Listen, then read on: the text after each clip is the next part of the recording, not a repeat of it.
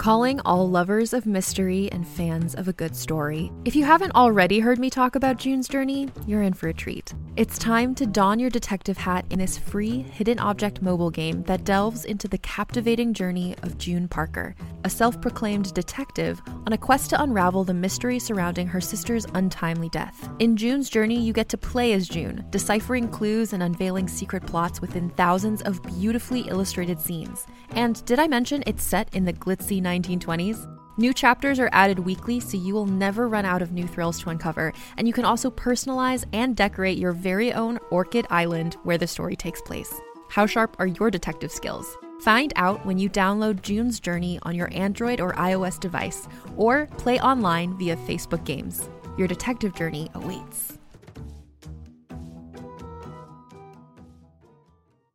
Hey there, it's Rachel Ballinger, and I am thrilled to invite you to Rachel Uncensored, my podcast where I get real with my friends and celebrity guests, where we talk about all sorts of topics. From personal stories to hot button issues, we cover it all. New episodes drop every Wednesday, so make sure you tune in on Apple Podcasts, Spotify, or wherever you listen to podcasts. Trust me, you won't want to miss out on the fun and candid conversations we have here on Rachel Uncensored.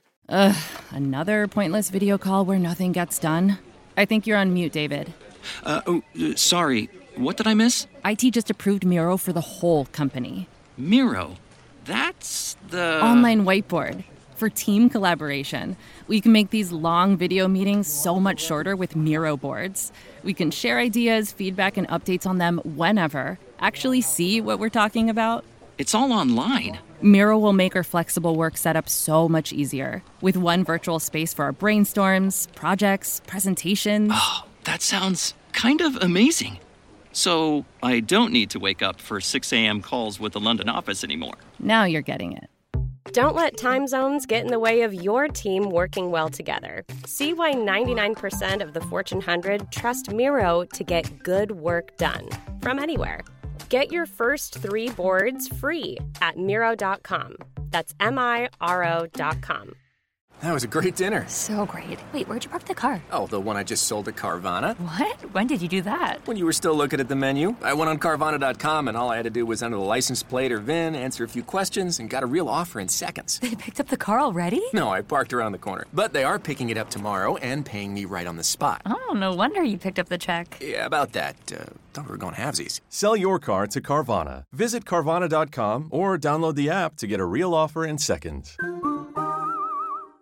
Everyone, this is John Rocha, one third of the Geek Buddies, with this awesome ad for you. If you like this show and you want to make your own, and some of you have reached out and asked us about making your own podcast, well, let me tell you about Anchor. It's free. There's creation tools that allow you to record and edit your podcast right from your phone or computer. And now you can even add any song from Spotify directly to your episodes. The possibilities are endless for what you can create, whether it's music analysis, your own radio show, or something the world's never heard before. Go ahead and let your freak flag fly. Anchor will distribute your podcast for you so it can be heard on Spotify, Apple Podcasts, and so many more places. And you can make money from your podcast with no minimum listenership. It's everything you need to make a podcast in one place. Take it from us here at the Geek Buddies. Download the free Anchor app or go to anchor.fm to get started. Now, on with the Geek Buddies show.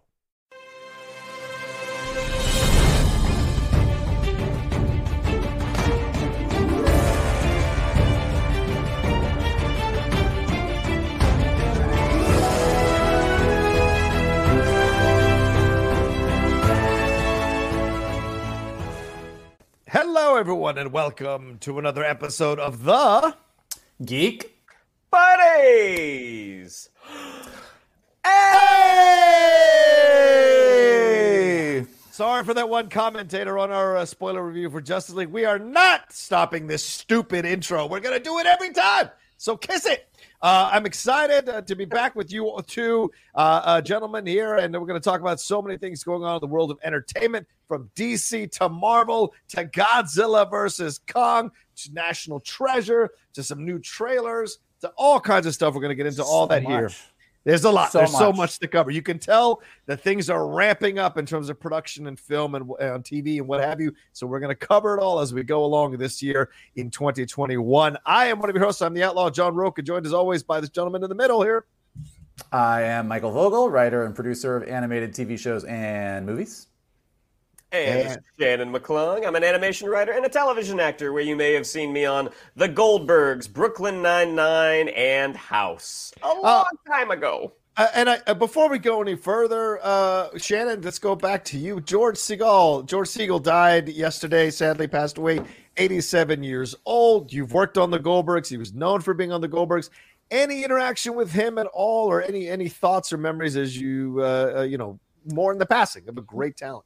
Well, I did. I did two episodes. I did one in the most recent season, um, and one in the first season. And I saw him at the first season. We didn't have any interaction, but um, just from what everyone, especially in that that episode for the first season, it was the show was doing well. Everyone was very excited, and um, yeah, people spoke very highly of him. I didn't have any personal interaction with him, but it seemed like everyone really, really liked him. Yeah. All right. Any thoughts on uh, him overall, Michael, as a uh, as a performer, as a talent? Any memories of George Segal? I mean, he was just a great talent. He was a great actor. I thought uh, always funny, always good. Uh, one of those actors that really just had like a career that was really life spanning. Like for me, I think of him as just an older actor. Like I, I, you know, I think he's someone who I appreciated uh, in the later years of his career, not the earlier years, but uh, just shows the breadth of what he did. Yeah, yeah, absolutely. I, I grew up on his stuff in the 70s. And then, of course, in the 80s, we transitioned into doing more of the comedy stuff. And then, of course, Just Shoot Me for a while, which I really enjoyed Yep. that sitcom. And then, of course, him ending up being, he was like everyone's father uh, randomly on depending what sitcom you were watching. And then eventually the Goldbergs, where he was playing the granddad. So great to see uh, all the work he was able to do. And you're right, Mike, he's just one of these people that somehow kept enduring decade to decade because of his talent, because people enjoyed working with him. And so, but 87, that's a good long life. So uh, a sad passing for sure, but also left an incredible legacy on so many fronts. So uh, our thoughts and prayers to his family. Yeah, Uh, if, if if anyone follows any of the Goldbergs cast or the creator, um, they they've put out some very some very touching tributes to him. Oh, ah, there you go. As they should. That's fantastic. Uh, all right, we're going to get into uh, things here. For those of you who are new, thank you so much for taking the chance on the Geek Buddies. For those of you who are returning, thank you for staying on the Geek Buddies train. We appreciate it madly. And if you haven't watched our Justice League spoiler review, it is up for you all to watch this thing. Three hours and 18 minutes of goodness with our guest, Mike Kanowski. Also, episode one, The Falcon and Winter Soldier. That spoiler review is up for people to consume as well. And it's also available on our podcast feed. Can't encourage you all enough. Please go and subscribe to our podcast feed. Go and listen to our podcast. Just type in the Geek Buddies and you'll see it. You don't have to look at our pretty faces. You can just listen to us in your ears while you're working out, mowing the grass, playing PS5, whatever you're doing. You can do that with us. All right. Uh, the way this thing works, the show is each of us brings up a geek news item. We discuss it amongst ourselves, take a break, and talk about our main uh, topic. And today's main topic will be Ann Sarnoff's interview and what it means for DC, all the DC news that has broken over the last few days as well. We're going to talk about that with a, at a main topic later on in the show. But what do we got first here, Mr. Vogel? All right. Well, first, uh, it finally happened. We've all been waiting for it in the in the in the battle of chicken between Marvel Studios and coronavirus. Hey, Marvel Studios has blinked, and Black Widow will be coming to Disney Plus. Uh, big big announcements on just the release schedule and dates of not just Black Widow, but a lot of a lot of things. Uh, Let's see. Uh, Black Widow uh, date got pushed back, so it will now be on July 9th instead of May 7th. And like Mulan, uh, and like uh, what is it that just came out? That Cruella? oh, Raya and the Last Dragon. Raya and the Last Dragon, yeah. Uh, you will be able to buy it with your Premiere access on Disney Plus and watch it at home, or go see it in theaters. Uh, Cruella also coming out on Disney Plus on the same date scheduled as May 28th. Uh, Disney's Luca is not going to play in theaters now and will be launching exclusively on Disney Plus for no additional cost. So that is just going to come out. Uh, so big news. And so that means that uh, for Marvel, they also pushed Shang-Chi back. So now the Marvel Cinematic Universe, that portion of Phase 4, is now going to be July 9th, Black Widow on Disney Plus and in theaters. Uh, September 3rd, Shang-Chi and the Legend of the Ten Rings, currently just in theaters. November 5th, The Eternals. And December 17th, Spider Man No Way Home. That gets us through the year and sets us up for March 25th.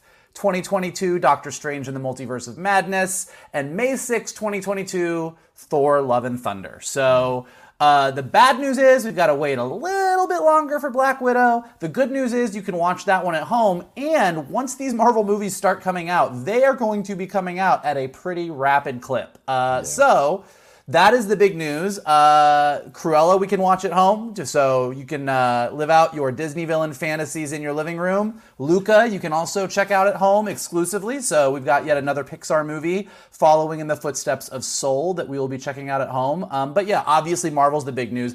Obviously, we've been talking about this since it originally got pushed back a year. I think I was the one who was pretty insistent that they were not going to release it on Disney Plus, and here they are doing it. Uh, so, what do you guys think about this? Uh, why do you think they made this decision? I mean, you know, movie theaters in Los Angeles in the past week have started to open up to limited capacity. So, they were going to hopefully be able to get people in theaters. Did they think they weren't going to get enough people? Uh, what are your guys' thoughts on this?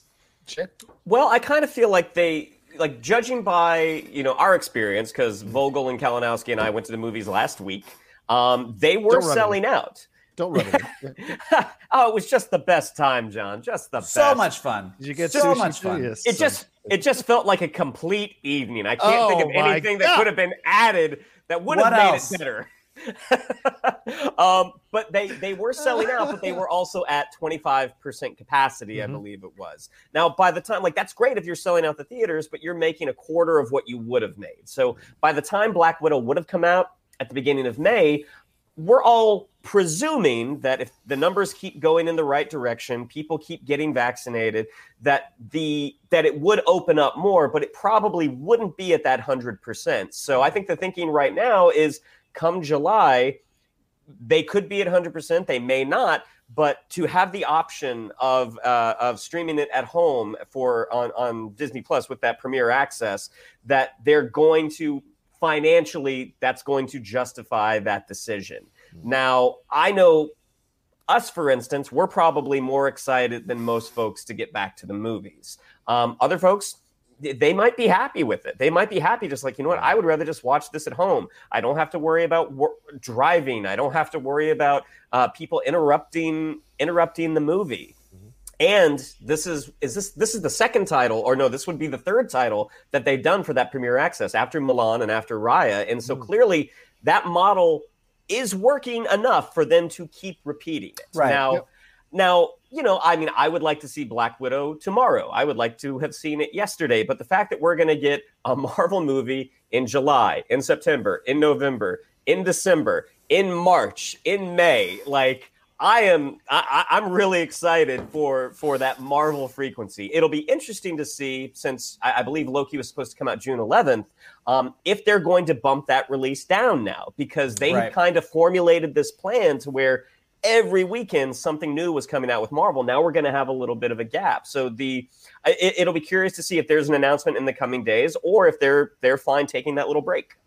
Yeah, or if something in Loki connects up to Black Widow when it drops on July 9th, maybe they'll coincide that as they did with Mandalorian, the first season of Mandalorian, and the Rise of Skywalker. They may make some synergy, which is what executives like to say. Michael, no offense, synergy with these two projects. Who shall we shall see? But overall, uh, you know, I, I said this a few months ago. I said we're never going back to normal, and I don't think we ever are. To be honest with you, I don't think we're ever going to go back to 100% capacity. I don't because so many people, as I've said numerous times, are not uh, going to get vaccinated. I went to get uh, my eye appointment today. The, the lady helping me said straight up, I'm not getting, I'm not doing, I'm not getting vaccinated. I'm just gonna take my chances. And so there's a lot of people who feel this way. The NBA, uh, a lot of the NFL, they're having a really hard time convincing their players to do it in mass. They're even offering benefits to these players to do it, and they're questioning it. Now we're hearing this stuff with AstraZeneca and some of the uh, repercussions of that or consequences of taking that, some of the side effects. And then you're getting pe- now the, the Biden administration is so desperate, they're calling in Christian broadcasters to try to tell people to get vaccinated. So these are the issues. And I don't know if people are going to feel comfortable going back to a theater that's 100% knowing they could still catch this thing if in any way, shape, or form. And so I think that's an issue that will kind of bleed into the mind. But also, once we adapt to something, it's really hard to swing us back over to something again. And I think a majority of the country and the world has kind of moved on to this ability to be able to have these things at home. Another part of this, and Michael, you, I'm sure you know this as well as being part of the studios here, but like, or when you were part of the, but like the international markets are really important. This is very important. And right now, outside of Asia, none of the European markets are back online the way they normally would be. Latin America is not back online the way. So I think uh, they looked at this situation, Disney did, and was like, we're not, we're just going to pop it here. We're going to push it to this point. We're going to do day and date. We got to get our slate going. And let's just, and we're having success for the most part with people watching our product at home. Our, our subscriber base is exploding past 100 million subscribers the other day. So to me, this all makes a lot of sense business wise. And yeah, maybe they're not seeing the numbers or the amount of money, but that will eventually catch up and they'll line up and start seeing it as more of a profit. Um, but we have to wait, which sucks. But if you were in the NBA bubble last year, you got to see Black Widow. They showed it to all the NBA players last year. That's how long that's how long this movie has been finished.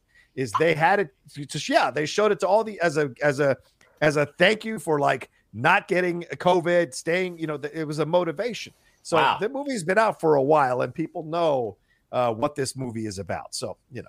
Um, I I did not. You. Is that well publicized? I didn't know that. Oh yeah, oh yeah. It's very well. You're not a sports guy. You know, you're not you're following the stuff. But yes, you can look it up right now while Michael's talking because I'm gonna swing this back over to Michael. You as an executive, someone who served it, what do you see the reasons for this? What do you think the overall implications of this are going forward? Do you think we're ever going back to 100% capacity in theaters? I just like that you told Shannon to go do something else while I was talking. So thanks so much for your no, respect in mean... my opinion. I no, I, uh, no, sorry, I, wait, I, sorry, I was reading. What were you guys saying? Uh, there it is. There it is. There it is. Uh, well, I think actually, I mean, one bit of the news that I think is a little bit more uh, optimistic than the picture that you were painting is the fact that they also pushed it back to July. Like, I think yeah, that if, if everything, and, and I, I think a lot of what you're saying is 100% true. I think that they don't think that the theaters are going to be at full capacity. I think they want to hedge those bets. I think yeah. that people are getting used to this.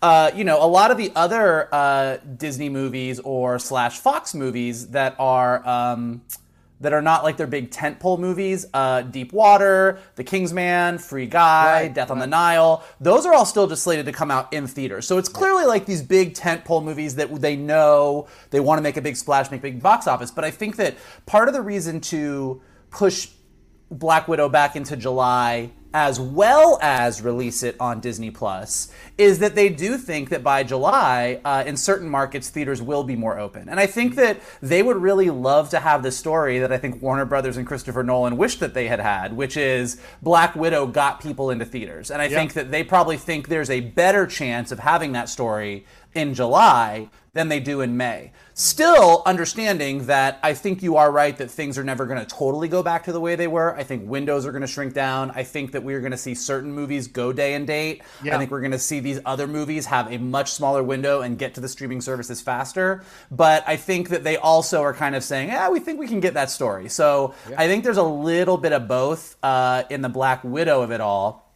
Uh, you know, Luca, I'm kind of surprised that they just decided to go straight to what? streaming. I, I don't know if that speaks to their opinion of the movie. Uh, I don't know if that speaks to them just thinking that families are less likely to go straight into to go back into theaters that they know that that geek audience is like really jonesing for that communal experience but for families like i don't know it's a little bit interesting to me um, but to shannon's point you know, I mean, I think what is the most that we've had in one year up to this point is like three Marvel movies, like one in the winter, one kind of in the spring, and then one big summer movie. Like we are one that once this train does leave the station, we are on like the Marvel Express. Like it is going to be, uh, you know, hard to talk about anything aside from Marvel because by the time the excitement on one movie has died down, we will be jumping right into the next mm-hmm. one. So yeah. I think that all the things that we've been wondering about about how Wanda ties into Doctor Strange 2, how Doctor Strange in the multiverse ties into Spider-Man, like how jacked is Natalie Portman really going to be in Thor? Like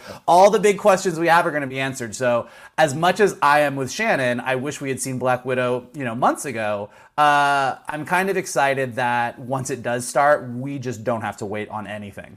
Yeah, look, uh, we're going to be reviewing all that stuff, so we can't we're even more excited that we're going to get to talk about all this stuff once it starts rolling for sure. Um, having to wait till May 28th. I'm, I'm kind of disappointed by that as well. I really enjoyed the trailers that were dropped for it. So the fact we have to wait a little bit longer, it's not that far away, I guess. March is already steaming out of here into April and May. So, I mean, it, it'll be here before we know it. But still, it would have been nice to get a, a, get early looks at that one. We'll see how that goes. I don't think the NBA got to see that early. That's for sure. So it'd be fun. Um, all right, uh, we'll see. but we'll keep we'll keep tabs on all this. What do you all think? Let us know down in there in the comments section below. What's our uh, what's our next thing? Who's up next? That would be you. Oh, I guess I'm up next. All right. Well, this this just broke this morning. Really happy to report this. National. This is coming from Deadline.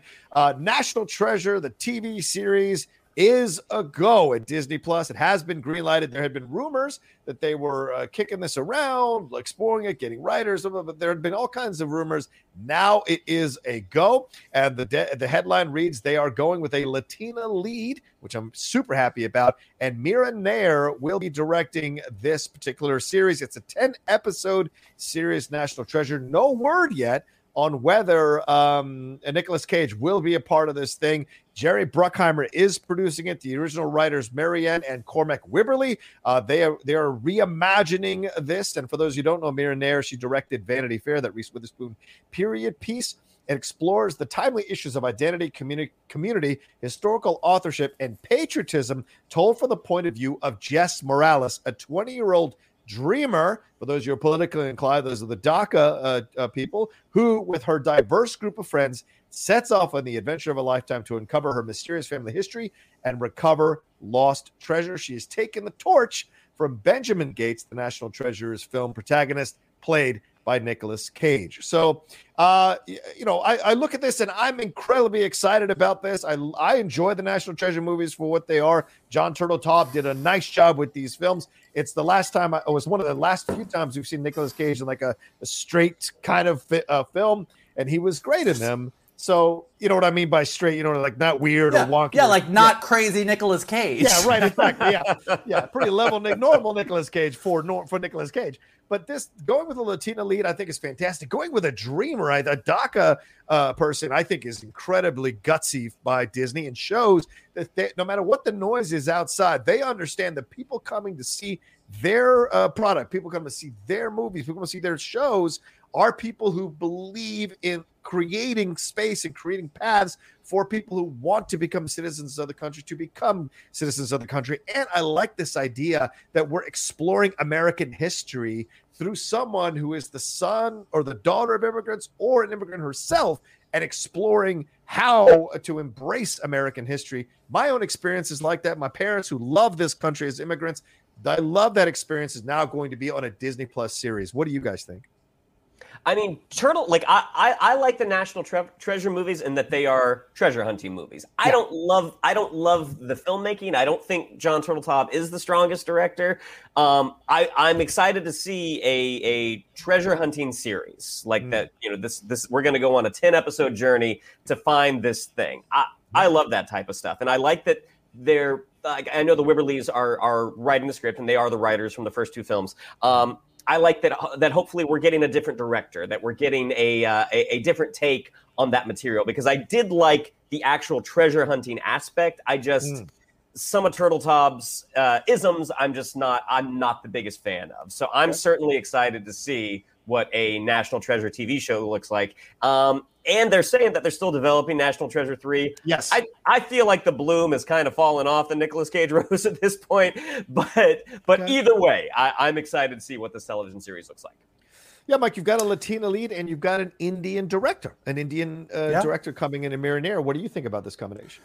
I think it's great. I uh, I think we've talked about this before. National Treasure is not something I particularly care about one way or the other. Uh, but this makes me way more interested in watching it because it sounds like it's actually going to be about something. I think mm. that taking. I think that as we sort of explore. Uh, the way that we view the world today and we know that you know we talk we talk about it all the time. Like we're in a very divided country. There's lots of opinions on what it means to be patriotic. There's lots of opinions on what it means to be an american. Yeah. and i think that using something like national treasure which the device of national treasure is let's use american history to tell a treasure hunting movie. Yeah. Uh, and so, on the one hand, having sort of what it sounds like something that is kind of a modern day Goonies kind of vibe, a bunch of like diverse kids thrown together to like hunt down treasure, like. Goonies is my favorite movie of all time, so bring it on. But to also use the fact that they're going to explore American history. Don't make that face. You are your your your dislike of Goonies. Diverse your dislike of okay, not okay diverse, diverse was maybe an overshot yeah, on Goonies. I'll give you that one. There is an Asian okay. character. I give you that. Fair enough. Fair enough.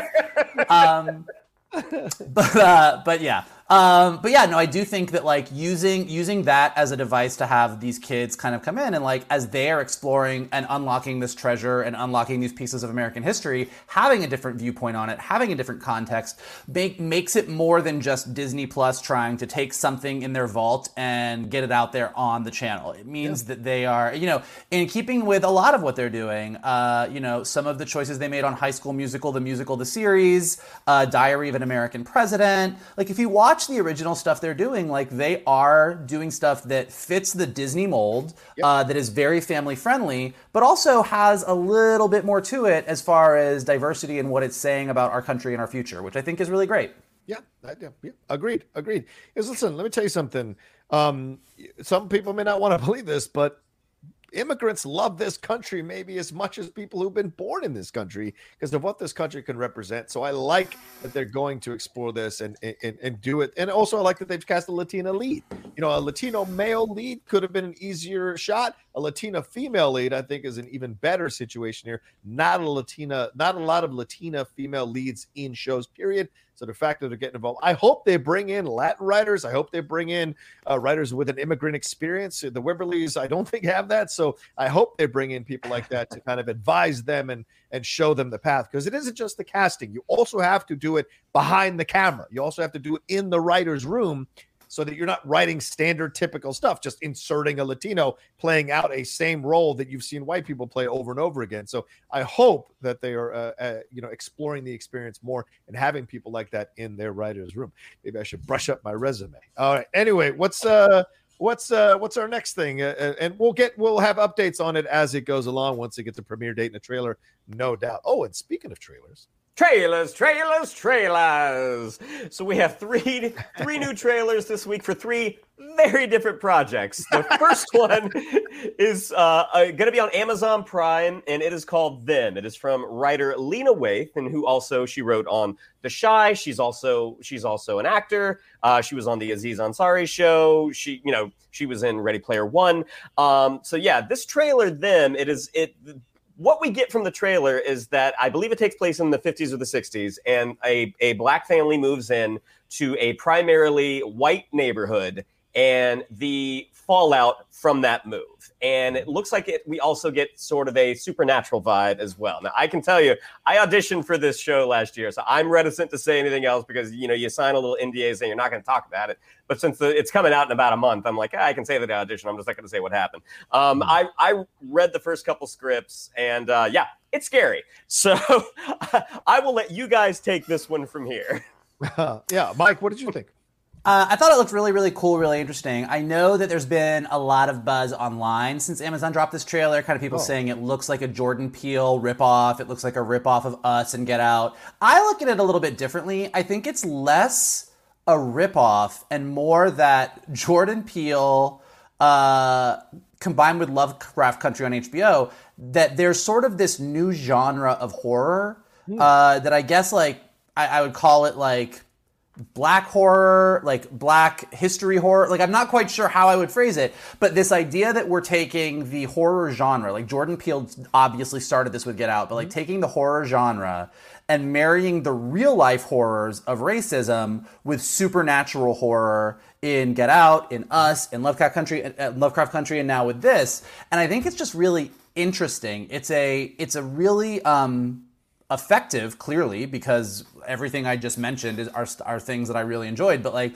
a really effective way for us to reframe the story. We've had a lot of stories throughout television and film that kind of deal with racism, uh, with the with, with integration, segregation, with the Great Migration, which is what them is about. And we've had a lot of stories that deal with that, but this deals with it in such a specific way that you really up the scares, up the horror, and kind of like in adding that supernatural, otherworldly element rather than that making the actual racism feel less scary, it's sort of like the actual racism is always worse and way scarier than the ghost is. Yeah. Uh, and so, like, watching this, it definitely reminded me of those things, but not in a, oh, this is just the same thing, but more in a, wow, this is like now a thing. This is, it's a genre in and of itself, and it's a genre that I really am intrigued by and interested in. That's a great point. I think it's black social commentary horror. That's what it seems to me when I'm looking at it, Mike. And sure, there's probably a better term someone has come up with already, but I don't know it yet. But yeah, that seems completely correct. And by the way, for those of you who are horror fans, this is very much in the history of horror, in the foundation of horror. Night of the Living Dead, the 1968 original, George Romero is making a comment about racism in our country. That is actually a commentary about, and there's been a lot of social commentary and horror throughout. Yes, there have been slashers and, you know, half naked women and all of that. Sure, there's been that exploitive kind of stuff, but there's also been horror that's really spoken about uh, the real life horror that occurs to people in this country who are disenfranchised, who are marginalized, who are threatened, whose very daily lives are or whose very lives are threatened daily by the overall majority. And so I loved this trailer. I, I'll say this: people might get mad. I liked this trailer already more than I liked us, and I liked us, but this feels like next level and right in your face. And us was about more like switching this under, you know, this other world existing at the same time. This is full on about what it's like for that uh, uh, to move into a white neighborhood and deal with this kind of risk. And it's so blatant that it's uh it's it's I actually respect the fact that it's blatant because most of the times racism is in between the lines and the uh, you know uh spoken about under your breath so that you see who else feels the same way so that you all can band together and go after this. So the fact that they're going and the fact that the family's pushing back and fighting and not like cowering in fear i love that. So it excited me to see where we can go with this and what they're really exploring here. Because also there's a supernatural aspect about this Mhm. seeing the young girl getting yanked through the closet. What's that all about? So uh, this looks great. And you're right to bring up mike the the hp lovecraft uh, uh, oh sorry lovecraft country that we saw on hbo very reminiscent of this as well. I and also just to be uh, in reading up on it, so the this is an anthology series, so it's not going to follow the same story in the next season. Like this season is about these characters in the great in the Great Migration, this black family moving into a white neighborhood, but. Uh, the next season could be about something, will be about something ostensibly completely different. So much more uh, in the American horror story vibe, which I think will be really interesting. Like, you know, as opposed to kind of like a Black Mirror kind of thing where you kind of have to tell your whole story in one episode and move on, like having an entire season to tell this kind of horror story that relates to the Black experience, and then moving into the next season and telling something in a di- completely different era, completely different vibe. I- I'm interested. Like, I think it's super cool. So I'm down uh, and can't wait to check it out. Yeah, similar to what American Horror Story does. Each each season is is a is a different story. Um, so yeah, the next trailer is the second trailer for what Vogel affectionately calls X Men in the Victorian era, uh, the Nevers. so this trailer, you know, we know it's coming. Uh, Joss Whedon is the original. Cre- well, he is the creator, but then Jane Espenson took over for him when he uh, when he stepped away. Um, this trailer, again, this is all like this is this is my sweet spot. This this is this is late 1800s in England. Uh, we got a little bit of magic. We got some steampunk. Everything about this again scratches me where I itch. I don't care that it's that it's X Men in the Victorian era. It looks awesome, guys. What did you think? Yeah, I I loved it. I, I thought it was great. Real quick, I'll just say I loved it, enjoyed it. I'm totally in. Uh, I want to see what Norton's role in this is. I we got to see more of James Norton there playing kind of like the evil character of it. Yeah. Uh, and I interviewed him on the Outlaw Nation. If you want to watch the deep cut interview I did with him, he was halfway through shooting when we had the conversation, and he spoke a little bit about his experiences on set and creating the character he's creating here. So if you want some update on that, go and watch that interview. But yeah, overall, I love this. I'm excited for this. I'm into this. Some of the British people I've watched on my girlfriend's shows are all over this. So I will be, so I'll have like a little bit of a shorthand knowledge of these people. So this looks badass. Mike, what do you think? I mean, I think it looks like the X Men in the Victorian era, but I don't. but I don't think that's necessarily a horrible thing. I mean, Right. I think that uh, Okay. I think that it it like it looks cool. Like I I, I but it is funny because when I watched the trailer, my first thought was, and I swear to you, my first thought was. Well, Shannon is eating this shit up. like it is, it is the most Shannon McClung trailer that has Yeah. ever trailered. Like it, it is so clearly up your alley. It's hilarious. But yeah, I mean, look, I think that the whole concept of um, powered beings being a stand well i mean johnny was just saying it you know like even like night of the living dead is zombies and it's having a and it's a commentary on race acceptance all of these things. Uh, x-men from day one was about Right. uh, racism and you know lead and, and ho- or homophobia or any kind of otherness.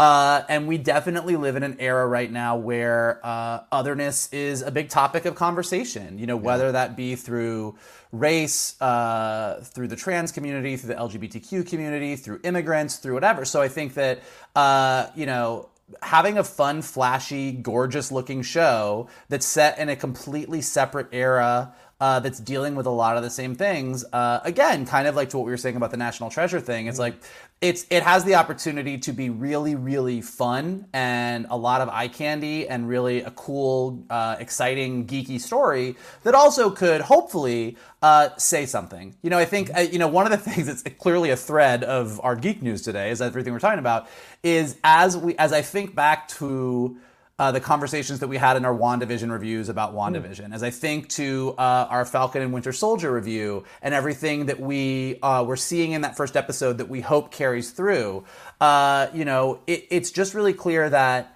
uh, popular culture and geek culture particularly and the things that are coming out are really struggling not struggling in a bad way but really trying to deal with a lot of the things that we're dealing with in real life right now and tell stories that reflect that. Because i think that just a fun wow that's cool ride is nice but i think that everybody needs and wants a little bit more. Uh, you know whether that be watchmen whether that be any of the things i just named. Uh, so hopefully the nevers goes down that road Yeah, and the Nevers will be uh, April 11th on HBO Max. Them is April 9th on, Am- on Amazon Prime. And our last trailer, I think, because it comes out next Wednesday on HBO Max and in theaters, is Godzilla versus Kong. So this trailer in particular, this is the Chinese trailer. So uh, uh, you know, if, if you want to go and watch it, I'm sure you can just go on to uh, YouTube and and and search Godzilla versus Kong Chinese trailer. It's a lot of the same material that we've seen before, a couple of new shots, but the most incredible shot which you know we basically had confirmation already but we got some we got a we got a decent close-up look at Mecha Godzilla. We get to see we get to see his electronic eye. We get to see his de- destruction-inducing metal foot. Um, I'm so glad that again movie theaters are starting to open back up because I was I was looking forward to this on HBO Max. I am 100% going to go see this in a theater. Socially distanced right now, actually the social distance guidelines that AMC has, I, I would do this for movies all the time because mm. literally the seats all around me, no one's allowed to be in it. And that, as as these gentlemen know, I'm I'm just a, I'm just a hobbit in his hobbit hole. I'm I'm good in my I'm good in my little hovel by myself. But gentlemen, what did we think of that first close up look of Mecha Godzilla? Mikey? Well, first of all, everything I just said about all of our geek culture having strong social commentary does not apply to this trailer. I, I don't know. I don't. I don't know how much this movie is going to have to say about the world that we live in today. But, but I am with Shannon that I do want to go see this on the big screen because wow, it's going to be a lot to look at. Uh, yeah, it, you know, like like we said, like we were discussing like what trailers to include in the trailer park, and and Shannon was like, oh, should we do the Godzilla? Uh, King Kong like Chinese trailer. I'm like, yeah, I don't know. I mean, we've already talked about it. And then I watch the trailer and I'm like, oh, Mecha Godzilla. Yeah, yeah, we'll talk about this. uh, it looks cool. Uh, you know, I think in addition to that final shot, we did get some, uh, you know, King Kong kind of standing on some weird stuff with some floating rocks and King Kong and the Arctic being like carried around. And I thought that, uh, you know, it it looks beautiful. Like it looks like the the reason you're going to this movie is to see two giant CG marvels of special effects duke it out with each other. Uh, and given a lot of the conjecture about who's the good guy, who's the bad guy, getting a little bit of uh, that Mecha Godzilla in the end there kind of confirms that uh, somebody is probably controlling somebody, and at the end, these two are going to clasp hands like they're in commando and team up to uh, take down the real bad guy. So. Again, I don't. The thing about these Godzilla movies, and I include Kong Skull Island, like the like all the movies leading up to this, the Godzilla, Kong Skull Island, the King of the Monsters, is none of them had I don't think any of them have been overwhelmingly impressive on their own. And yet, I still have a soft spot for all of them and go into this one with all the goodwill and very low expectations. There you go. Welcome to my life as a Transformers film fan. Uh, this is, I, I, agree with you a thousand percent. Mike, I think I said it on our after our first review that they're eventually going to come together like BVS against the bigger baddie, and it looks very clearly like that's what's going to happen here with Mecha Godzilla. Sir Charles Dance coming back. Certainly, we saw that at the end of Godzilla King of Monsters that he was he had a, a portion of Godzilla was going to branch that out. So clearly, that's what's happening. It's going to be a lot of fun. The gra- the the visuals of this movie look incredible, and it's already been released to some critics. Sadly, I wasn't in that group that got it early, but I'm still trying to get it, uh, link to it, and they were raving about it, almost to a person, raving about how good this is. So if Godzilla walked, uh, uh, Kong Skull Island crawled, and Godzilla King of Monsters limped, so that this could run, I think it was worth it. Wow. I think it was all effing worth it. so, I I'm looking forward to it. It's exciting. Seeing Mecha is looks great. And and for those of us that grew up on these movies, watching these movies on Saturday afternoons when there was only four channels on the television, this is great to see them finally fulfill possibly the promise of what these movies were supposed to be about for the modern time, for the modern generation to enjoy. So I hope uh, they nail it. I hope they knock it out of the park even if I get a link for it, I'm still, I think, in your boats, uh, gentlemen. I'm going to go try and see this in a theater. If it's an IMAX, maybe an IMAX theater, uh, it would be fun to see it in that uh, version as well. Well, it's a good thing I'm on your AMC entourage, Shannon. Is this one you would drive up to Los Angeles for, Johnny? Oh, I think that's very, very possible. If there's an if there's an IMAX screening of it, hell yeah, we can make it a night get some dinner, and do maybe do do an impromptu Geek Buddies uh, review of it for like 15 minutes and put it up on the channel. That could be fun as well. So I don't know. I'm down. I'm totally down. I'm All down. right. Next Wednesday, March 31st on HBO Max and in theaters. Here we go. Uh, all right. Well, uh, let's take a quick break. That's all our geek news item. Uh, just to throw one more thing I forgot to mention when we started off uh, Falcon and Winter Soldier, the news that it bro it uh, it had more viewers than WandaVision uh, and did and I think more viewers than Justice League. I think and uh, pretty incredible for that first episode of Falcon and Winter Soldier. So if you haven't watched our review, it's out there for you to watch our spoiler review with Mike Kalinowski, and we'll definitely be reviewing episode two this weekend as well. So bodes well for the Disney Plus, bodes well for the MCU overall. All right, let's take a quick break, and we'll be back uh, right after this with our main topic, getting into that Ann Sarnoff interview about the future of DC. Do, do, do, do, do. Do, do, do. Do, do, do, do, do. That's good. I like that. That's good. That's, Wow. that's the best. He's best one he's done in a while, Mike. I would think. Uh, oh, I mean, I know not that. Uh, Yeah, unnecessary. I mean, Unnecessary. if you come for John Turtletop, I'm going to come for you. Let's just put that out there right now. Hold on. Let me let me hum that really recognizable John Turtletop theme. All right. He's not a composer. Uh, anyway, all right, let's get into all things DC here for the latter half of our show. Our main topic. Uh, uh, Variety posted this interview with Warner Media Studios CEO Ann Sarnoff. She talked about the release of Zack Snyder's Justice League. She talked about the reactions to it. She she addressed the Ayer cut in a very succinct one-line response. She addressed the future of DC overall, and she was very clear that they appreciated that people liked uh, uh, uh, Zack Snyder's Justice League and enjoyed it to the way they did. But they are moving on. They are not going back to that. They are not touching with that. They she went after some of the toxic fans, uh, which is ironic considering some of the behind the scenes stuff with them. Uh, she went after and she made it very clear that they are moving on and focusing on Blue Beetle, focusing on the new Flash movie, uh, starring Ezra Miller, ladies, focusing on all these things and moving past it. And it was very clear there's going to be no Ayer cut. Michael, as I've said earlier, you have been in the hall, these executive halls. How do you read between the lines of what Ann Sarnoff is saying here? I think uh, I was texting with some other friends who are executives uh, about it, and I think that um, it it was a whole lot of not saying a lot. Oh, interesting. I, I think that I think that there was a there was a lot that was said, and there was a lot of really good buzzwords used, and it was uh, and it all kind of summed up to. eh.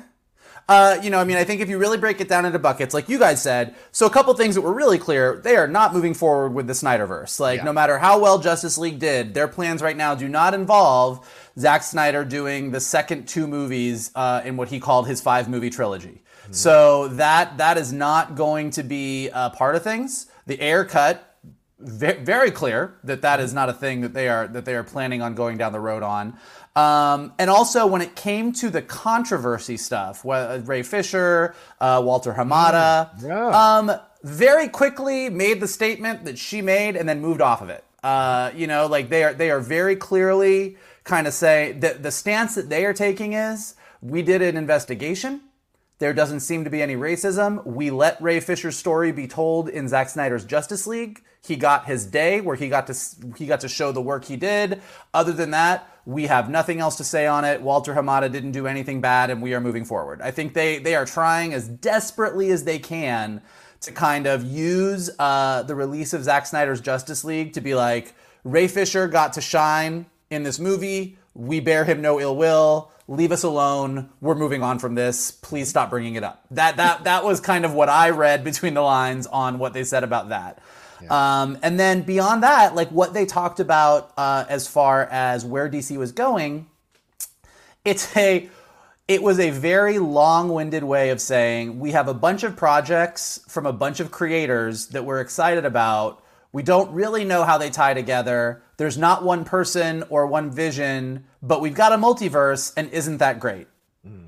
Like that's kind of how it all came. And the and the, the the plus and minus of that, and there's been a lot of announcements in the past few days, and we can touch on them. The plus and minus of that is you're gonna have a lot of really cool and interesting different takes from a lot of big name writers and big name directors and big name producers, and some of those will probably be great. You'll have your jokers in there, um, but some of them might not be so hot. And so, uh, you know, again, not saying they have to do what Marvel does, but the Marvel strategy sort of allows for if you have an A plus movie and a B minus movie and an A movie and another A plus movie, the the sum total raises all of them up.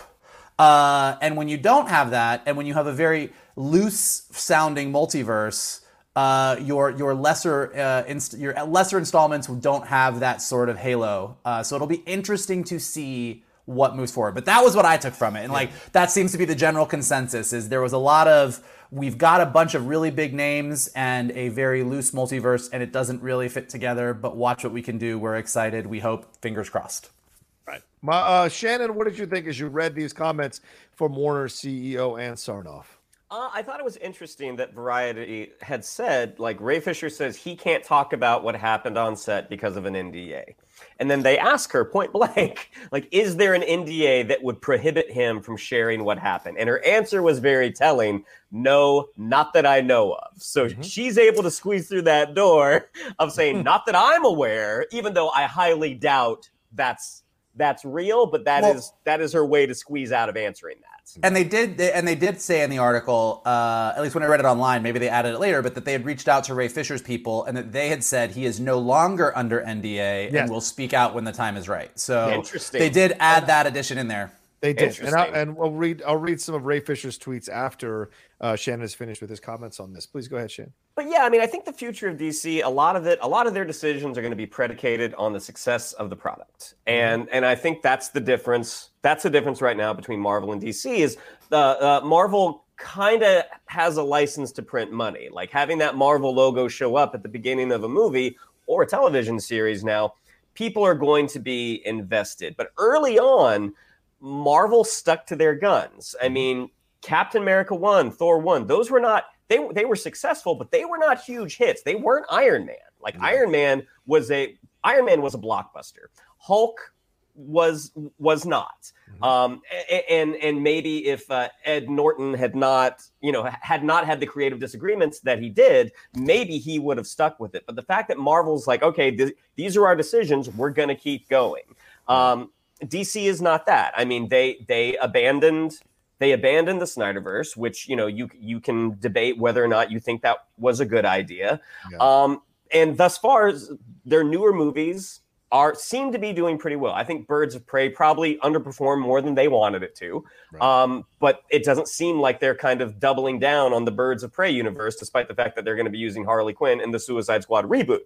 You know, Suicide Squad, Suicide Squad that made a ton of money, but no one would argue the quality. Like like o- overwhelmingly, that was it was not received warmly, despite making almost a billion dollars. Hmm. But they see the value in the property. So I think it's interesting because she sees the value in all this, and and I think hope that if they decide to try to do some unification, which it doesn't seem like they're going to, if they decide to, hopefully they do get that one sort of creative voice who's steering the ship. If uh, the Flash film that comes out, if it does indeed go the Flashpoint route, which that's that's what it looks like, um, if it's a huge success, maybe they will be singing a different a different song. Maybe they will talk about bringing that universe together again. Go ahead, Mike. You were gonna say? Yeah, well, I was gonna say. So what the article does say, just to just to not to defend DC, but to just like get in front of the uh, what what people could say about that is they, you know, she does point to Jim Lee as sort of the the the the, the comic book glue that holds it all together. That in her estimation, uh, when the when the article specifically asks, do you have that one creative vision? Do you have that one direction? And she says we have a lot of different creators. We want to bring lots of voices to the table. Jim Lee kind of is our expert who knows all comics, obviously uh, knows all these characters so well and helps bring it together. Uh, but I would say, to Shannon's point, uh, and as amazing as Jim Lee is, because I think he's one of the most talented, amazing artists uh, and comic book personalities that's out there. Uh, you know, it, it is a it is a different kind of talent that it takes to wrangle uh, writers, directors, producers, talent, and keep them all on board with one kind of vision, and to pl- and, and honestly to keep clear what's showing up and where. I mean, she talked a lot about we're really excited about this multi-platform direction where we can have an Easter egg in this HBO Max series, and we can have a reference to something that's coming up in theaters on uh, in, in a gaming thing and whatever. And that sounds really, really great. Like that sounds super cool. That is hard. It is not easy to do. And when you don't have that one vision or that one person driving it, it's very easy for that to get lost. Yeah, I mean, I, I uh, those are excellent points, uh, both of you just made, and and um, I echo some of them. I will say this: I felt kind of icky after I read this response. I mean, having worked in, having lived in this town for twenty, or I lived in essence, I still feel like I still live in LA for twenty years, and having spoken to people, executives, having heard the stuff that's not said publicly, uh, all of that behind the scenes stuff. This feels like Michael just said a lot of double speak or a lot of sorry, a lot of words and not really saying much except three basic points. We're not doing the Zack Snyder thing. We got all these other projects. Jim Lee's our guy. This is basically the three things that I take away from this. And there's a lot to kind of look at here. And I'm not going to get too deep into this, but there's a lot to look at here because I felt really uncomfortable with the way she presented the Ray Fisher situation. We hired someone, they said everything was cool, we're good to go, we're moving on from it. And Ray Fisher sent out the a five tweet thread addressing the things that she brought up. The fact that she said, "Well, Walter Hamada's you know person of color, so we're cool," like it kind of washes our hands from this. I thought was, and then immediately Jim Lee, another person of color, both Asian gentlemen, by the way. There's a lot to kind of dive into here. If you watch the Be Like Water uh, documentary on Bruce Lee, they spoke about how certain people speak about Asians, certain people in power, how they want to find the good Asians, those kinds of things. And I wonder if, in some unconscious way, she is falling into that same kind of trope. Uh, you know, Jay Washington said this to me. Well, he said, not not all skin folk is kin folk. And that's true. Within communities, just because you have a person of color does not necessarily mean they're real attentive to people of color's needs necessarily. So for her to kind of default into that, it's a, it's kind of a little bit of a white walk, you know, and like, oh, look, we've got a person of color, we can't possibly be racist, and that's not actually true. So I think there's more here to explore, more to see it. And I it felt weird that she's like highlighting all these people of color, the Sasha Calle and all of that, saying, see, we're moving forward, we're doing this. Emerald Fennell has been hired to be the writer of Zatanna, which is great. This is all great news. I just don't want it to be used to silence the possibly legitimate issues and concerns and experiences that an actor like Ray Fisher went through in his uh, in in the reshoots for Justice League. It's great that you're hiring women. It's great that you're hiring people of color, women of color. You know, uh, it's great that you're hiring all of that. But by the same token, don't discount his thoughts. You know, and he had some tweets here I'll read them real quick. He said, apparently some folks at Warner Media think that a room full of executives saying we, quote, can't have an angry black man at the center of our movie and then reducing and removing all black and people of color from that movie isn't racist. The investigator hired by Warner Media was brought on to help the company assess and evade legal liabilities, continually touting her status as a former federal judge, oh, sorry, former federal judge in an attempt to sway public opinion is obvious and desperate. She is now simply a lawyer. As I've said, people will attempt to shift blame completely to Joss Whedon for the Justice League reshoots. Toby Emmerich, Geoff Johns, and Jon Berg were in that sharing that responsibility, with Johns working directly with uh, with uh, Joss on restructuring the script based on the executives' conversations. Furthermore, quote, there really was nothing that Walter did against Ray. In fact, he offered him a role in the Flash movie. And quote, Walter happens to be a person of color, so he knows he so he knows what that feels like. Are the absolute definition of tone deaf. This is what Ray Fisher said. Final thought for now rather than trying to convince people on what the Just League investigation didn't find, how about you start telling them what they did find? The public is a lot smarter than what you're giving them credit for. The proof is there more soon. So certainly there's a little more to possibly be revealed here. And, you know, to tout all this stuff and still have Ezra Miller, who is on video choking out a young woman that you still have not addressed at all, it seems a bit um, uh, talking out on two sides of your mouth, saying you respect and want people of color and respect women and respect, and then by the other side, not addressing that Ezra Miller video at all. It seems to me a bit um, uncomfortable and kind of insulting the Snyderverse fans as well by just kind of saying, We gave you what you wanted. And, you know, those toxic fans are really terrible. And then moving forward, I think is a bit dismissive as well. So I don't know. I didn't feel great about the interview. I get it from a business point of view, what they're doing. I just didn't feel great about it overall.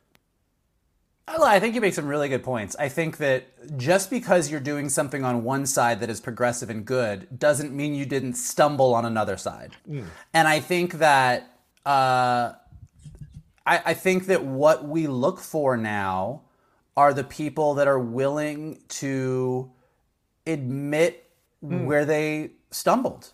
I, I, think that I don't think that there's anything wrong. And look, I, I look, they're they're going to protect Walter Hamada like that. Whether he did anything wrong or not, I wasn't in the room. I don't know. I right. can't say. Right. But even if you are of the opinion that he was part and parcel with Geoff Johns and Joss and whatever in in however Ray, Ray Fisher was mistreated, it's clear that Warner Brothers is circling those wagons. Um, but even if that was a decision that they were making, there is still a lot of room to set. I think to John's point, the part that made me feel a little weird is there's a there is a line that you can walk and still be Hollywood executive protect your people. That is, it's clear that the way Ray.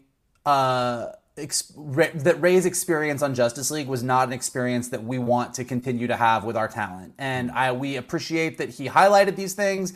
And as we move forward into this next era of DC entertainment, we are going to take his words to heart and make sure that everyone from our executives to our creators to our talent create an environment that is yada yada. I mean, there's there's a way that you can actually take some of this on, and the fact that they are kind of stonewalling the entire thing and saying we had an investigation, we're good, is is kind of not the answer that I think anybody wants to hear from them.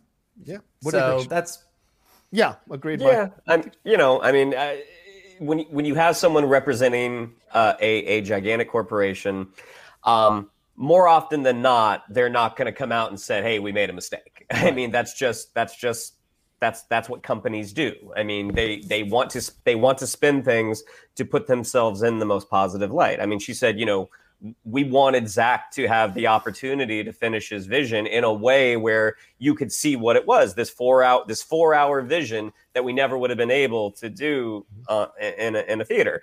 Um, they, they, didn't want to do that. I, mean, yeah. I, I, mean, it was it was a solution to to a problem that you know it was it you know the the Snyder Cut had this groundswell of support from a group of very vocal fans, and they had a a kind of uh, stumbling launch of HBO Max mm-hmm. that they didn't have this huge marquee property to open it up like like Disney did. Like they didn't have a Mandalorian. Like they had they had some things that were HBO Max exclusives, but a lot of them it was just kind of like ah, you know, I I this this is not the thing that's going to put butts in the seats, as it were. Yeah. So yeah, I mean. I, I don't think we will ever get. I think the only person who will ever give give us sort of the straight dope about what happened is Ray Fisher. Mm-hmm. And whether or not he chooses to do that, we'll see. Um, mm-hmm. yeah, I mean, yeah. And to, well, and to be fair, on the other side of this, and not to say that I'm only going to criticize, like Ray's got to come out at some point with some some details, some comments, because we're at that breaking point where now she has said publicly and starting off in this interview, there's no NDA that I know of, and then his representatives, as you point out, and Michael said, Ray Fisher's not under NDA, but he will reveal details when it's time. I think it's time, and I know I know it's a black man's experience, and I and, and I totally respect that. But I think it's time to start talking. If you're going to get people to kind of really want to be part of this movement, to turn this around and make it accountability over entertainment, you've got to start giving some details of what you experienced, so that people can connect to it, relate to it, feel the universal connection to it, having experienced possibly in their own lives. Sorry, Michael, what were you saying? No, I think you know the the truth of it is it is probably true that like Ray Fisher is probably 100% right that he was treated real shitty. Yep. By Joss and potentially by Geoff and Walter Hamada and his and as executives, we're just trying to get this Justice League movie out the door uh, with Zack Snyder stepping off and Joss Whedon stepping in and all the things that happened and Cyborg's story got cut and Ray right. Fisher was treated shitty because we pretty much have it confirmed now from multiple sources that Joss Whedon on a bad day treats people shitty. And it sounds like Ju- Justice League was a lot of bad days for Joss Whedon. So it sounds like it sounds like everything Ray Fisher says probably has validity, but it also sounds like uh, there wasn't a smoking gun email or a, you know, like there mm. wasn't a clear cut we clearly made some decision. Uh, so I think that Warner Brothers knows that they've got their butts covered as well. So I think that yeah. we'll probably never actually really get to the bottom of what all of this was, and it's going to just fade into the background as we move forward to the next thing and the next thing and the next thing, which is unfortunate. I do hope that for Ray Fisher, uh, who I thought had a really nice performance, uh, yeah. and once you got to see his full cyborg story, like it served him really well. I hope that he comes out of this and doesn't just become um, the actor who got really mad at Warner Brothers, but goes on to do a bunch of other stuff because I think he's a good actor and deserves to. So I hope that I hope that he comes out of this, however it all the dust settles on it, uh, doing more work that we can see him in. Yeah, I agree with that a thousand percent. Um, let's let's shift over a little bit to the Michael Keaton news. All of a sudden, he might not be in Flashpoint. Did you guys see this quote? Did you see or his quotes? That he delivered saying, you know, I'm knee deep into working on this other thing that I'm really excited about. And I've looked at the script, but I, I don't want to bullshit you. Uh, you know, I, I haven't looked at the new draft. Uh, so I, I, don't know. It may be part of it, it may not be. I'm just really deep into this, and I and I let them know that I'm deep into this. So I don't. What the fuck are you talking about? Unless you're making, unless you're making the next this generation Citizen Kane, there's no reason you shouldn't be turning backwards and going back and doing this for so many of the fans who became who came to love you as Batman go into a few days. I mean, I get that he's scared about COVID. Is what he said he's living on a 17 acre farm so he can keep his distance from people. He's going to be in London. So I respect that. He's an older gentleman. Maybe he's afraid it might catch this thing and could kill him. Maybe he's got an underlying condition. But this, it seemed to me that he was stressing that he's really knee deep into this incredible project and couldn't possibly turn away from it to play Batman at this point. Well, this is this negotiation? Is this uh, you know him messing around with people's expectations? What is he doing? It's it's certainly a possibility that this could be a little bit of negotiating in the press. I mean, mm. that's that's certainly possible. At the same time, it might not be a couple of days. Like it might be a yeah. substantial role in this movie. And if if the rumors are true that they kind of view him as you know being sort of the the superhero steward for this new generation of heroes, like for, for DC going forward, you know, it, it it could be a big commitment. I mean, for a long time, Michael Keaton, he wasn't persona non grata in Hollywood, but he certainly wasn't doing big movies. Like it, Yeah, yeah. it was it wasn't until like the last, you know, four or five years that he had this this this renaissance where suddenly after Birdman, like everybody wanted him. And like he got mm. to be in some really, really incredible projects from from sort of, you know, esteemed films like Spotlight to really fun stuff like Spider-Man Homecoming. So I do think there's validity to the argument of like, guys, what is the commitment we're talking about here? Because I'll, I'll I'll give you this much, I can't give you this much. But I also mm. do think it's possible some some negotiating in the press. Yeah, Mike, if you're a person who's been on this side of things, like when you hear an actor say this, what's your thoughts when you read these quotes? I mean, the other thing you guys didn't say is it could have been a shitty script. That's possible. I mean, like, like it's like he's sitting here and he's like, "Oh, yeah, I got this stuff, and I'm doing the thing, and I looked at the last draft. I haven't looked at this draft." Like, he might have looked at the script and been like, "Is this really what you want me to do? Like, is this is this what is this?" And so I, I think that, and, and look, I think there's also Shannon was saying earlier, you know, that Marvel kind of has a license to print money. And it's true. Like Marvel's had a level of success that like Marvel says Marvel says we're going to do a movie and it's going to be half animated like Who Framed Roger Rabbit and we'll all be like, "Oh cool, see how that goes." Uh, you know, like it doesn't like they they could do so many different things now and they've earned the right to do that. That's all that's not just true of fans, that's true of celebrities and talent as well. Like they've also reached a point that Kevin Feige calls you into the office, you're an actor, you're and, and says, "Hey, we're thinking of doing this thing. We want you to be in the next 8 movies."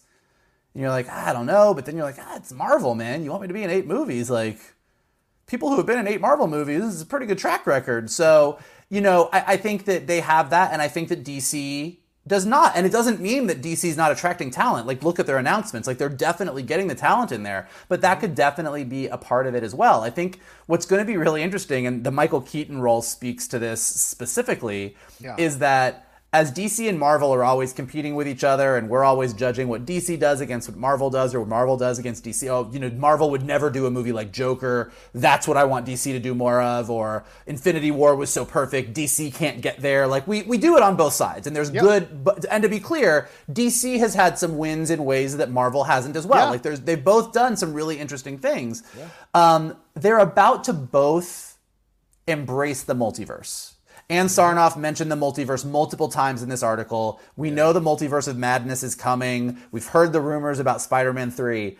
Uh, how they use the multiverse is going to be another big make or break moment for both of them because opening up the universe to say, oh, well, now we can do whatever in TVs and movies and have all these different casts and multiple Supermen because it's the multiverse versus Marvel probably having a much more specific and streamlined plan for their multiverse, like that can either work or not work in a major way. And I think that uh, when I read Michael Keaton's remarks, that was my go-to thing. I was like, oh, he's probably like, this seems kind of messy. I don't know.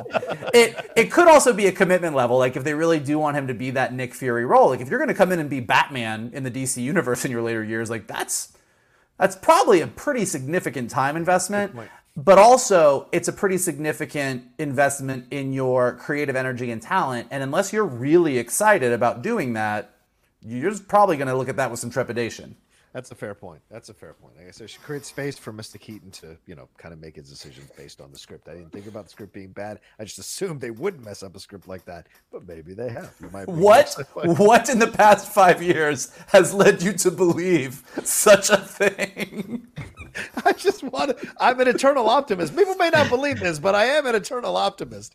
Um, uh, one last thing, I mentioned it earlier. How excited are you for Emerald Fennell coming in as a writer for Zatanna? I'm surprised they didn't announce her as a director. She's just writing it, and not just as if that's some kind of lower thing, but it would be great to see her after promising a woman the Oscar nominations. I mean, she showrun Killing Eve season two. She's been in the Crown as Cam- Camilla Parker Bowles. This is a young woman with incredible amount of talent and energy. Uh, writing is great, but are you excited about this? And would you want her to direct it as well? I mean, after watching Promising Young Woman, like I, I, I I only watched the first season of Killing Eve, but after watching Promising Young Woman, I think the the Zatanna film has it, it's a lot more interesting right now because Mm. Promising Young Woman was a great film. Um, also, maybe she didn't want to. Maybe she doesn't want to direct it. Yeah, I mean, maybe directing uh, Yeah. a big superhero film is is not her jam, or at least not her jam as of yet. But yeah, at this point, right? having having her write it though, I mean, that, that certainly adds a level of interest to it. Yeah. Also, I mean, kind of the same thing we were saying. Like, uh, writing something is a time investment. Directing something is a much longer time investment. And she's pretty hot right now. She's probably got a lot of offers. Uh, and so maybe she just wanted to write. Maybe DC just wanted her to write. Maybe DC wanted her to do both and she couldn't, or vice versa. So I think there's a lot of options. But I think, yeah, to Shannon's point, having her attached on any level uh, makes me think that the Zatanna script is going to be way more interesting than I thought it was going to be before I read that news. Okay, like it's you know, enough. and again, kind of the through line of what we've been talking about the whole episode is because this is a this is a creative talent who clearly has things she wants to talk about, and whether that is done through Promising Young Woman or Killing Eve or Zatanna, uh, we're definitely going to get um, a lot of commentary about uh, what it's like to be a woman today in our world. Yeah, yeah.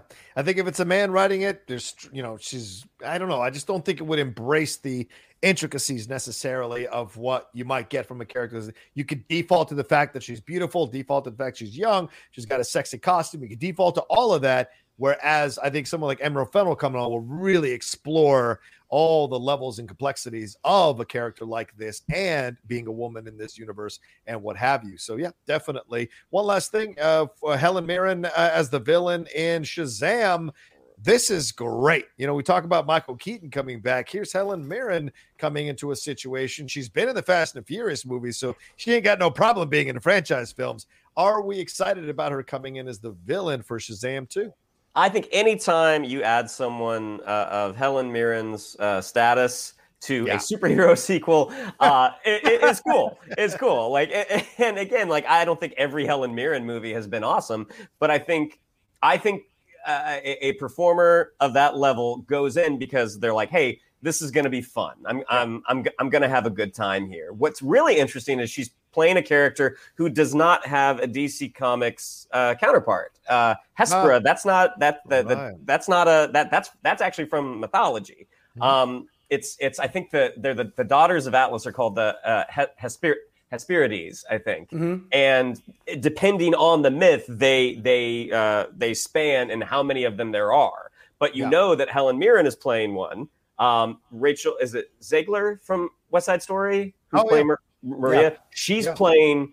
I, I think they said another daughter. Uh, yeah, I think they of- did. of Atlas. So, it, from the stuff that I read, the lowest number is four. So maybe there's two other cool announcements coming. But yeah, I mean Helen Mirren and a Helen Mirren against Zach Levi, bring it! Awesome. yeah, like look, Shannon's right. Uh, not every Helen Mirren movie is great, but Helen Mirren is great in every movie she's in. That's a good like point. Helen Mirren could walk out onto the screen in Shazam 2, sit down in an easy chair and read the phone book while Zach Levi flies around, and I'll still think she's amazing in it. So I'm down. Like I'm like, yeah, bring it on. I I would watch her do literally anything. Yep. I- think you're absolutely right. I think it classes up the joint to have Helen Mirren involved in this situation. Absolutely. And she can play that tongue in cheek comedy because in Yeah. Fast and Furious, she has played tongue in cheek kind of moments uh, in amidst this franchise situation and not lower the stakes. So I think she's definitely get she obviously she's incredibly gifted, talented actress who's worked for decades in this business. So putting her into a situation, this is going to be yet another opportunity for us to thoroughly enjoy Helen Mirren in a part like this. So I can't wait to see what the results are going to be. There's there's a very funny meme that someone created that said, Oh, yeah. who, who could have thought for a Shazam sequel we were going to get this?" And it's Helen Mirren kind of looking, you know, very very strong, very very smoldery versus this, and it's a shot of all the Shazam kids looking up at camera. That's a great point. It's a great point. So, all right, let's wrap it up there for this episode of the Geek Buddies. Appreciate you all downloading this on the podcast feed or watching us here on the Outlaw Nation channel. Uh, Shannon, what do we have to tell? Yeah, if you'd like to follow us on social media, on Twitter, it's at geek underscore buddies, on Instagram at the underscore geek underscore buddies. If you'd like to follow me on social media, on Twitter, it's Shannon underscore McClung, on Instagram at Shannon the Geek Buddy. If you would like to follow Mr. Vogel, it is at MK Toon. If you would like to follow Mr. Rocha, it is at the Rocha Says. Mikey? Uh, if you have enjoyed this walk through the week of geek, uh, we would love for you to continue with us. Uh, here's a couple things that you can do to make sure that we keep doing what we are doing. Uh, you can like this post, obviously, uh, right over there, I believe. Uh, you can subscribe to Johnny's Outlaw page, which is right over there, I believe. there's lots of really awesome content that you can check out there, including a lot more content with us and Yes. our extended family of geek buddies, whether that be Laura for Star Wars or Emma and Kalinowski on our Marvel shows. There's tons of reviews for you to check out in addition to our weekly show. Uh, and then uh, definitely some comments. We love to check out what you guys think. What are you excited about? What do you think of these trailers? What do you think of Mecha Godzilla? What do you think of Helen Mirren? Uh, if you don't like Helen Mirren, don't leave a comment because I will come after you. uh, and then uh, the other thing that you can do, uh, the best thing is to share this video. So retweet it, post it on Facebook, send it to your friends who are into geek stuff, bring more people into the conversation. If you are listening to us right now and not looking at our smiling faces on a podcast, definitely take a minute out to leave us some stars, uh, leave a little comment. It helps us go up in the rankings. So as people search for geeky stuff, uh, they can find us. And tune in this weekend for our second spoiler filled review of the second episode of Falcon and Winter Soldier with our very Oh. good geek buddy, Mike Kalinowski. I love it. I love the Week of Geek. This is interesting. I might have an idea for that. All right. Thanks, everybody, for watching us here. Uh, we'll see you next time on The Geek Buddies! Hey!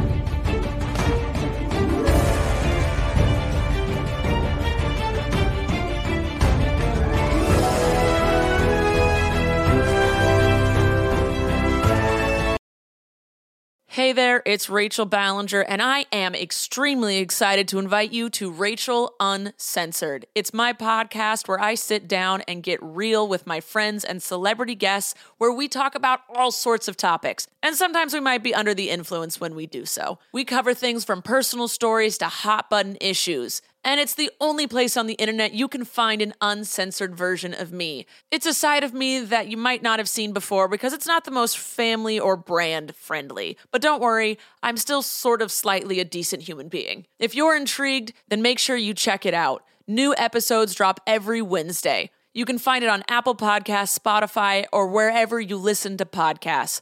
Trust me, you won't want to miss out on the fun and candid conversations we have here on Rachel Uncensored.